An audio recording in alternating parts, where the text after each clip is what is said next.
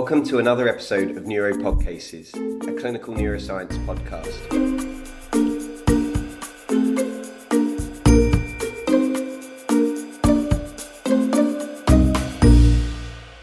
Hello, welcome to another episode of Neuropod Cases. Uh, I'm delighted uh, to be joined again by Dr. Regan Cooley. Thanks, Dr. Williamson. How are you doing? Good, thank you. So, Dr. Cooley is a consultant neurologist working in Canada, um, and he's a neurologist who specializes in stroke neurology.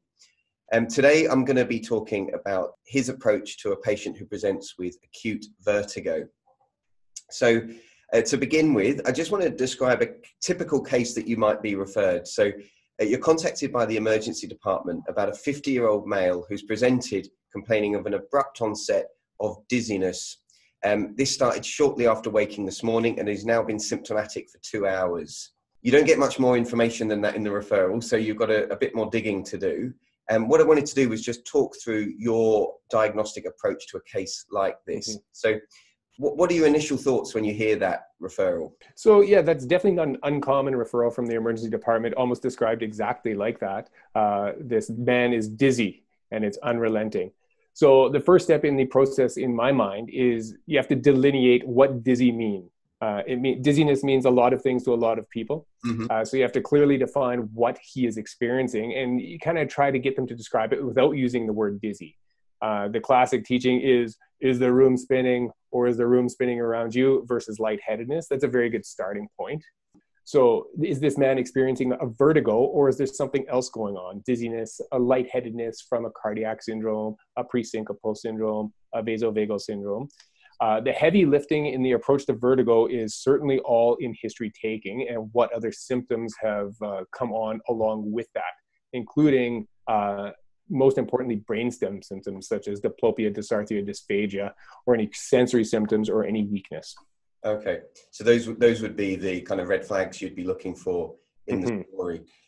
The patient tells you that this this onset of dizziness came on fairly abruptly and shortly after waking. Would uh, would the fact of whether this has happened previously uh, be irrelevant to him? Do you think, or so? Uh, previous events of vertigo are somewhat reassuring. Most central causes of vertigo are not going to represent over and over, with especially with isolated vertigo. Mm-hmm. Um, then you get into the history of the other symptoms that are coming on with it that can delineate peripheral versus central in the history. And then to back everything up, your exam should help you out. And when you get desperate, uh, imaging will help. Okay. So um, you mentioned there about trying to distinguish peripheral from central vertigo. So can you just describe to students what you mean by that? Like what, what are the potential causes for those, those things? Yeah, so peripheral vertigo is something that has disabled your labyrinth or your vestibular apparatus peripherally, i.e., not in the central nervous system, commonly thought of as the inner ear, a disruption of the semicircular canals or disruption of the connection between those things.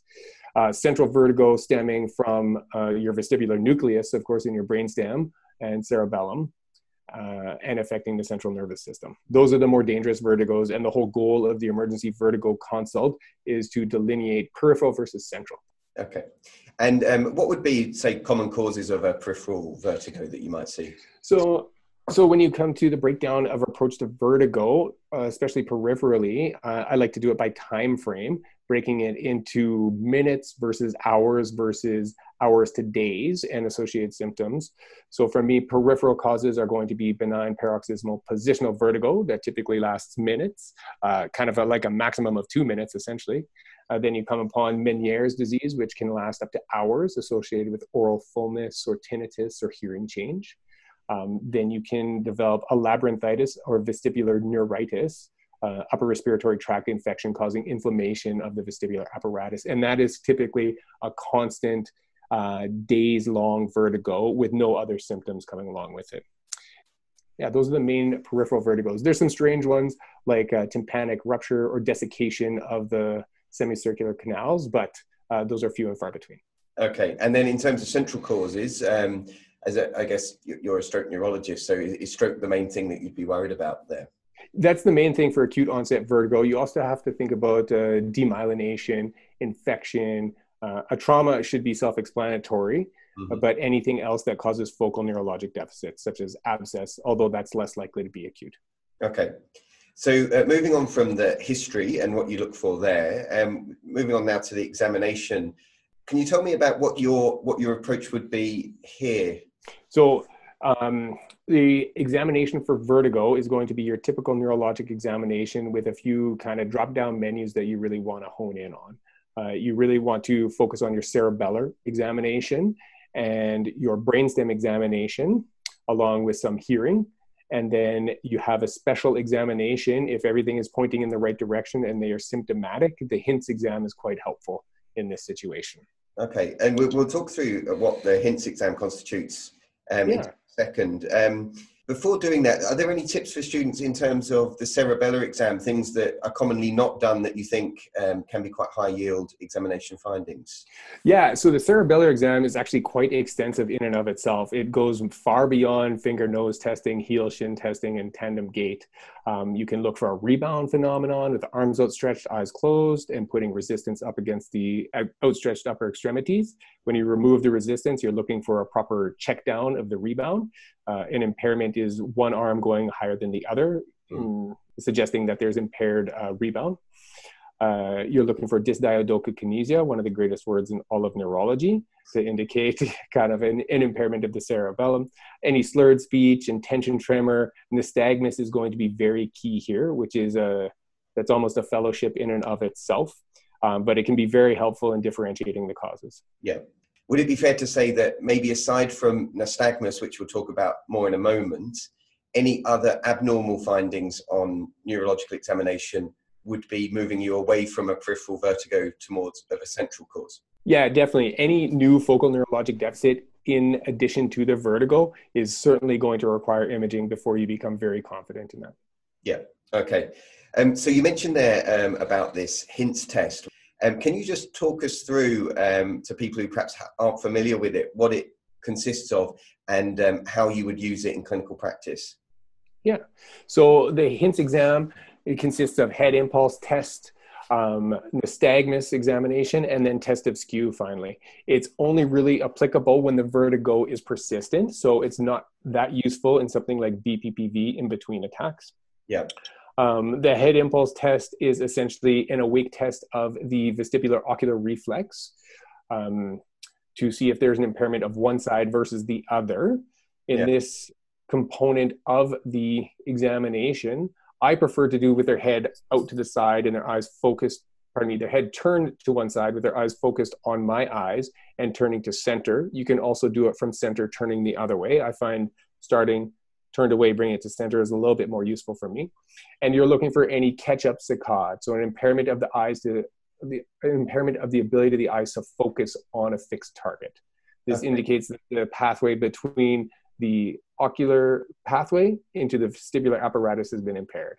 Now, if it's impaired only in one direction, and that is consistent with the nystagmus that you find, you can be quite confident that that is uh, a peripheral vertigo. If it's impaired in both directions, you need to start looking for central causes. I see.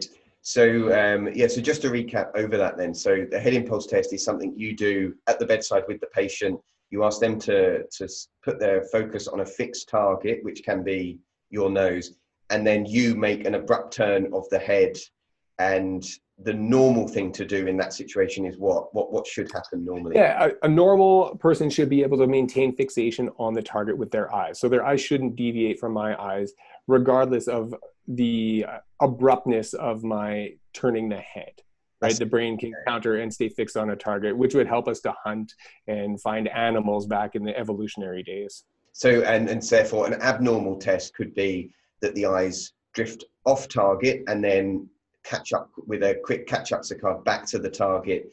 And if that's in one direction only, um, in the right clinical context, would be suggestive of a peripheral cause for a vertigo. Is that is that right? Absolutely. So the impairment is their inability to stay fixed, and then that is quickly overcome by the frontal lobes, which can then refixate the eyes on the target. So it's just a momentary um, inability to stay focused with the correction, which we call the catch-up saccade. Gotcha. Okay. And and you mentioned there's someone with a central cause of vertigo. It might be impaired in both directions. Can it even be normal that test in central vertigo? Definitely. The, the hints in and of itself is is only very strong when the correct components are checked off. If the hint the head impulse component is normal, you're starting to lean away from a peripheral vertigo. Gotcha. Okay. Um, and then you said the the second aspect that you would look at is um, nystagmus. Now, um, nystagmus mm. is you know I think a very uh, daunting and complex topic in of itself. Um, maybe just to start with, can you just talk me through like what, what goes through your mind when you're trying to look for nystagmus or assess mm-hmm. nystagmus? Yeah, you're absolutely right. Uh, nystagmus is exceptionally complex. Uh, and the way to get comfortable with it is just to look at eyes and eye movements over and over and over and over and over. So to evaluate nystagmus, I think the first step is to look at central gaze. Um, have their eyes fixate on your eyes, take a long, deep stare into their eyes, into their soul.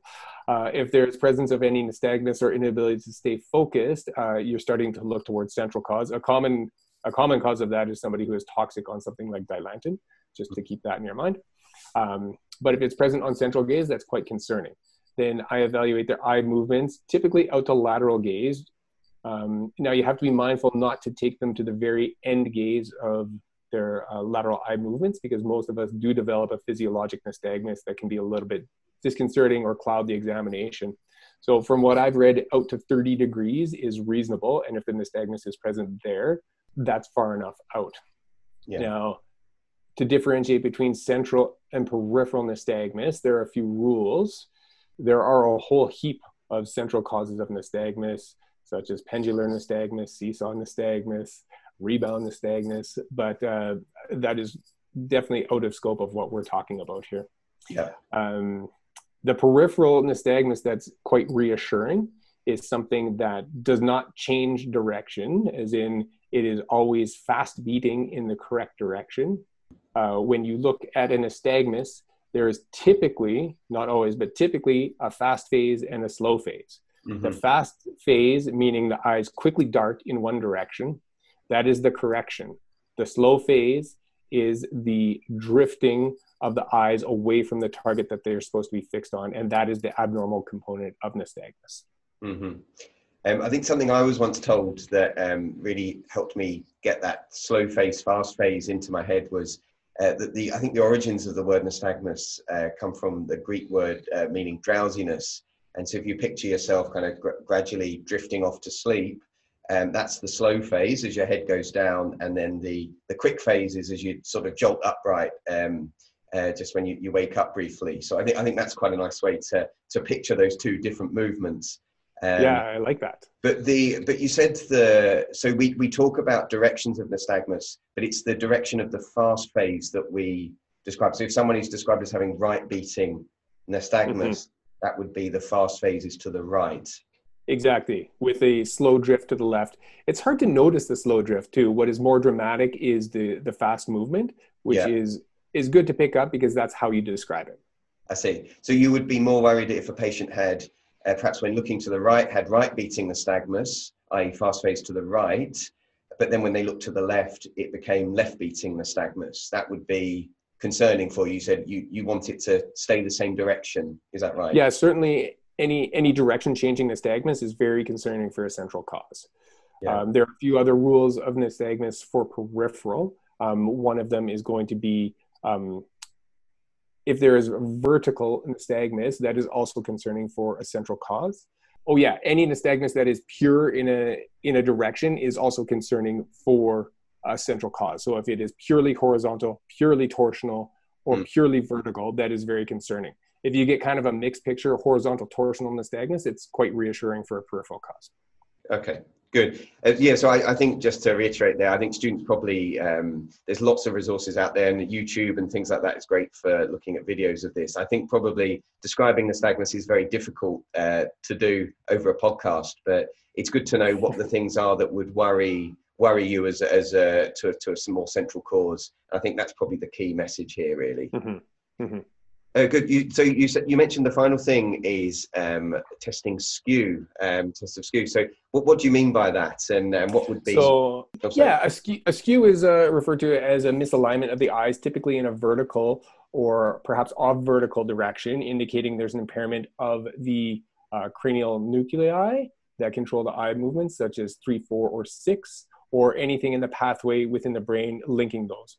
So mm-hmm. the test of skew is going to be looking at a patient's in their eyes, and then you can do the cover uncover test or cover cross cover test to see if there is a break in fixation when binocular uh, fixation is removed. So if you cover one eye and an eye drifts off to the left, and then you uncover it and it refixate, that's a little bit concerning. Mm-hmm. Um, more commonly, you would be peeking behind the eye that you're covering to see it drift off.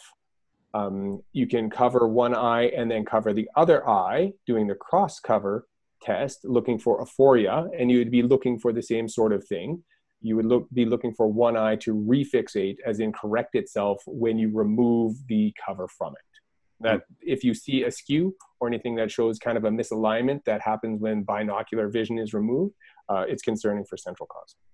That's obviously uh, very helpful to have. And then, what in terms would be your investigative approach to a patient with uh, an abrupt onset of vertigo, perhaps with uh, following the examination, you remain concerned about a central cause? What, what do you do? So the first step is going to be for me a CT and a CTA, especially if it's acute onset. We're going to look for some sort of um, stroke or hemorrhage in the brain, uh, or disruption of their arterial system, or even just a dissection in the vertebrobasilar system that could have thrown off a small clot or impaired the brainstem.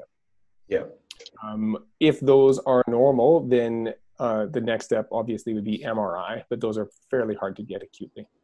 Um, can can you miss a stroke in the posterior fossa on CT? Is that is that something that can happen? Yeah, that's an excellent point. Actually, the stroke not either not being established or too small to delineate with the resolution of CT is very commonly missed on um, on CT if it's in the posterior fossa. So anything in the brainstem or even the cerebellum or cerebellar peduncles is often missed on CT. Are you able just to just to give any simple ways of remembering what it is that you're worried about in a HINTS exam that might point you more towards a central cause for vertigo? Yeah, absolutely. A, a, very wise man and a mentor of mine once showed me a mnemonic that was useful for the HINTS exam, and it is infarct, I N F A R C T, impulse normal, fast phase alternating, and refixation on cover test. If you fulfill any of those components, it's very concerning for central cause. Yeah, and I think that's something that is slightly perhaps counterintuitive when you do these tests, but the head impulse test, it's the normal test that is more worrying than an abnormal test. Um, so yeah. test in yeah. one direction. Yeah, I also think it's very worth noting uh, in, in conjunction with that uh, that the HINTS exam is a very powerful tool, but only if used in the appropriate situation and if all the components are fulfilled. A normal HINTS exam is not concern is not reassuring in any way. A normal HINTS exam means you should be looking at imaging. Yeah, I see. Okay. Um, so just to, to finish on, so some quick fire cases just to run through. Um, so the first one is 58 year old man. He comes to the emergency department with recurrent episodes of vertigo. These symptoms were particularly bad this morning, hence why he's come to the emergency department. And he noticed them when he was turning over in bed. His symptoms have now fully settled. His full neurological examination um, is unremarkable. Um, he doesn't have much in the way of medical history either. So, um, in this situation, what, what, are your, what are your thoughts? So, just from the vignette you've described, you have a man with recurrent uh, episodes of isolated vertigo that are very transient. Another way of phrasing that is some paroxysmal events of peripheral vertigo that happen only when he moves. Uh, it sounds very much in keeping with uh, benign paroxysmal positional vertigo, a disruption of one of the semicircular canals from some otoliths. Um, it would be very good to confirm with Dix Hallpike. It would be very reassuring if you could elicit it on Dix Hallpike, and more importantly, if you could um, resolve it with the Epley maneuver. If yeah. you can do all three of those, you're you're very confident. Even from the history itself, uh, I'm pretty comfortable saying that is BPPV uh, and I don't think imaging is necessary. And, and, certainly in that situation, if someone said they'd done the HINTS exam, you would you wouldn't be congratulating them at that point. No, no. Again, only useful if the the vertigo is ongoing at the time. Okay, good.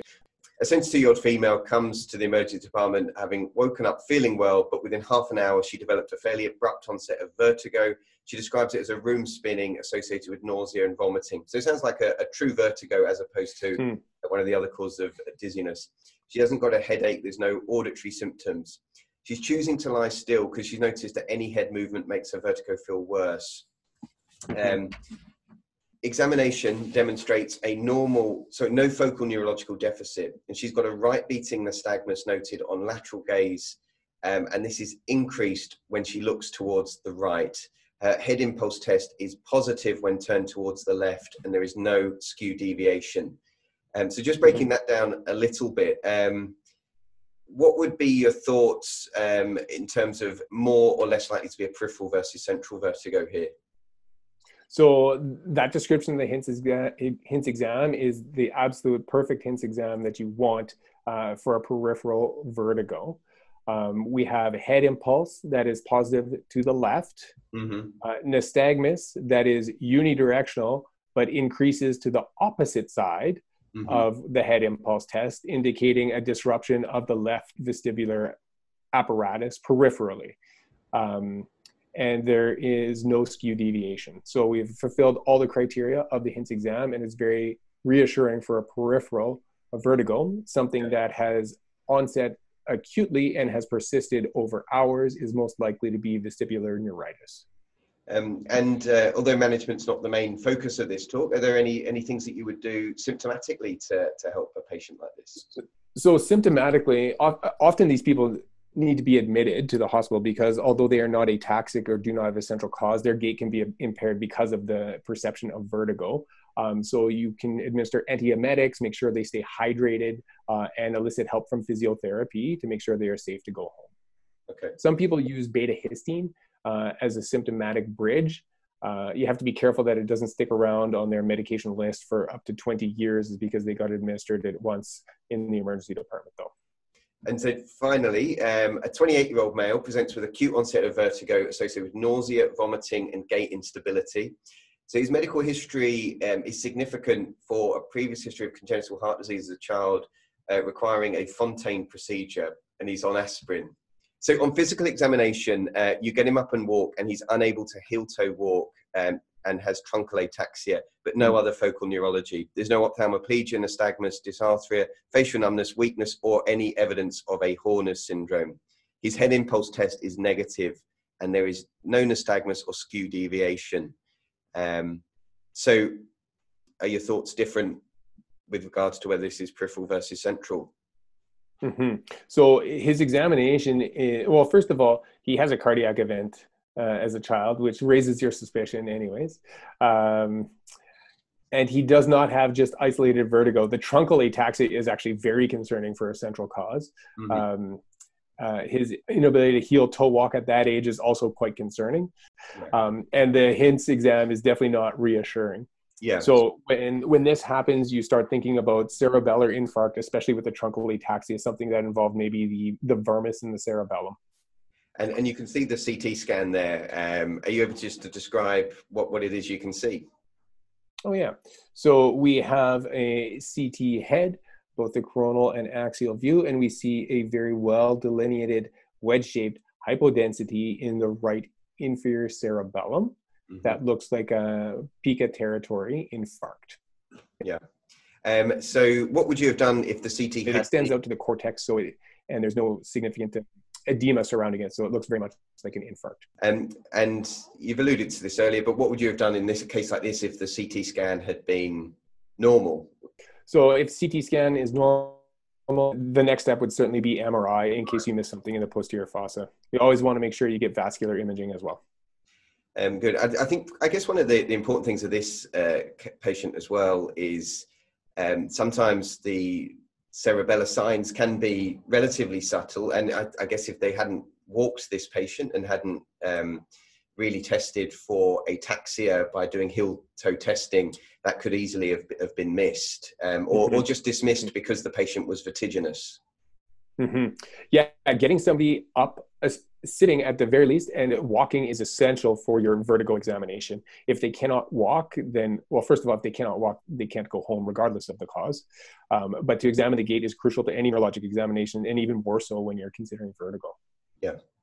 Excellent. Well, thanks very much for um, for running through that with us. I think there's some really useful messages for students there. Um, are there any sort of just one or two things that you'd, you'd say as key messages? Yeah, so I think, uh, like I alluded to before, vertigo, uh, the diagnosis itself is, is strongly given to you in the history. So you need to start asking the patient the right questions and let them tell you the story, along with any other associated symptoms with that. Uh, don't take a vertigo and try to jam it into a box. You let them tell your story, and you take all of the the symptoms and time frame and put it together. And then your examination is crucial. And if you use something powerful like the HINTS exam, you can uh, be very confident in the right circumstance with your diagnosis. Great. Thanks very much. Yeah.